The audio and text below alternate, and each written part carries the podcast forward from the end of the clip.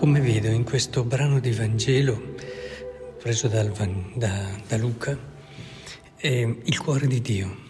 Se vogliamo capire come vive Dio, chi non accoglie quell'amore che gli si fa incontro, come vive la situazione anche di sofferenza, quella situazione che tante volte si priva di una vera speranza, quella situazione di prova, eh, nella quale si ritrova chi si chiude all'amore che gli viene incontro, cioè chi fa il peccato, chi non sa riconoscere l'amore di Dio nella sua vita, beh, ecco, questo brano lo può aiutare. C'è in questo brano tutta la sua sofferenza di partecipazione eh, non ci colgo la soddisfazione di chi ha, ah, non mi hai riconosciuto, quindi adesso paghi, assolutamente. E, è talmente lontana dal cuore di Dio questa dinamica, non gli appartiene per, per nulla. E invece è bello vedere così, cioè vedere con il cuore di chi ama. Questo ci può aiutare nel guardare ad esempio le persone che si chiudono in se stesse rifiutando di riconoscere l'amore di Dio. Questo sono i vari peccati alla fine. Cioè i peccati si distinguono, no? Ognuno ha il suo, oltre che per tipo di peccato, anche per gravità per quantità. Però c'è una matrice comune. Quando pecchiamo noi ci chiudiamo, come ha fatto Israele, a a quell'amore che ci viene incontro, non lo sappiamo riconoscere. Il peccato, in fondo, è proprio questa difficoltà a riconoscere. Con questo voglio dire che Israele è nel peccato, cioè non fraintendete, però la dinamica è questa qui. E, e dopo nella libertà c'è chi fa una scelta, chi ne fa un'altra, che in un qualche modo è frutto di questo mancato riconoscimento.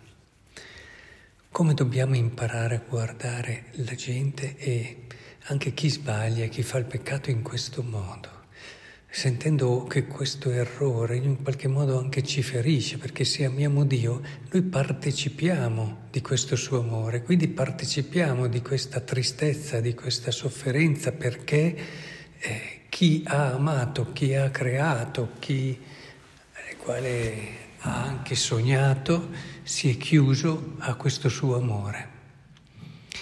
E dall'altra parte è molto importante anche che un brano come questo ci aiuti anche noi personalmente a, ad essere più attenti all'amore, a leggere anche i nostri peccati.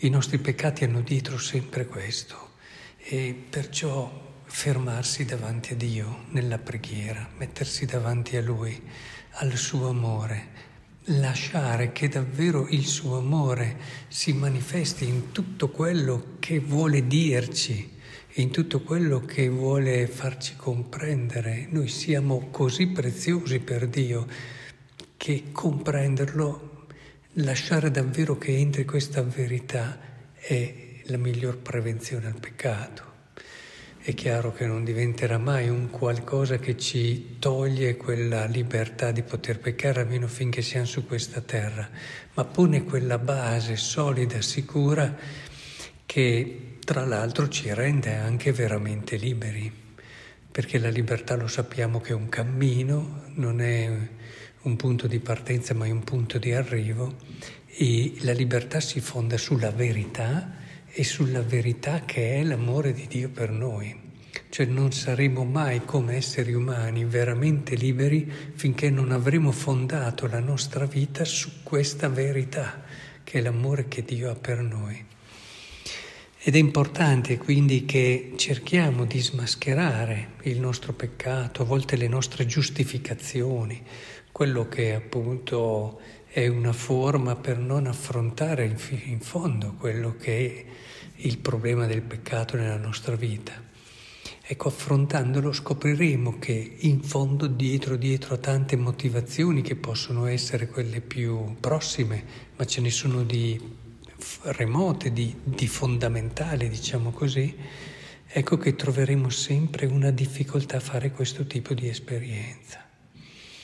E, ehm, Per questo vi raccomando di stare molto davanti al Santissimo e senza preoccuparvi di che cosa dovete dire, ma lasciate che Lui vi racconti quanto vi ama, che vi racconti come vi ha pensato, che vi racconti quanto siete preziosi e speciali per Lui, che vi racconti quello che è il mondo, l'immensità di amore che ha per voi. E, e questo è fondamentale, mettersi lì nello sguardo di Dio, guardarlo, Lui ci guarda, noi lo guardiamo. Il cuore della preghiera è questo.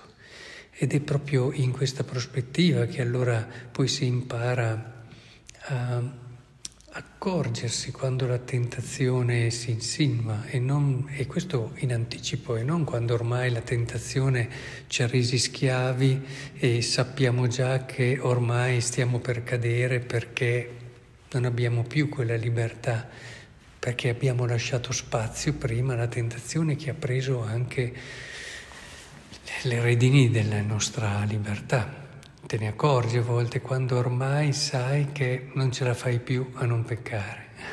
E quindi, e dopo devi ripartire, ripartire da capo. Beh, questa preghiera aiuti davvero tanto ognuno di noi, soprattutto come dicevo l'adorazione, che, che ti porta poi all'Eucaristia, che è il momento per eccellenza dove tu hai la conferma perché Dio desidera essere uno con te che non c'è niente di più bello, di più grande, di più vero che lui possa desiderare, se non stare con te e stare con te per sempre.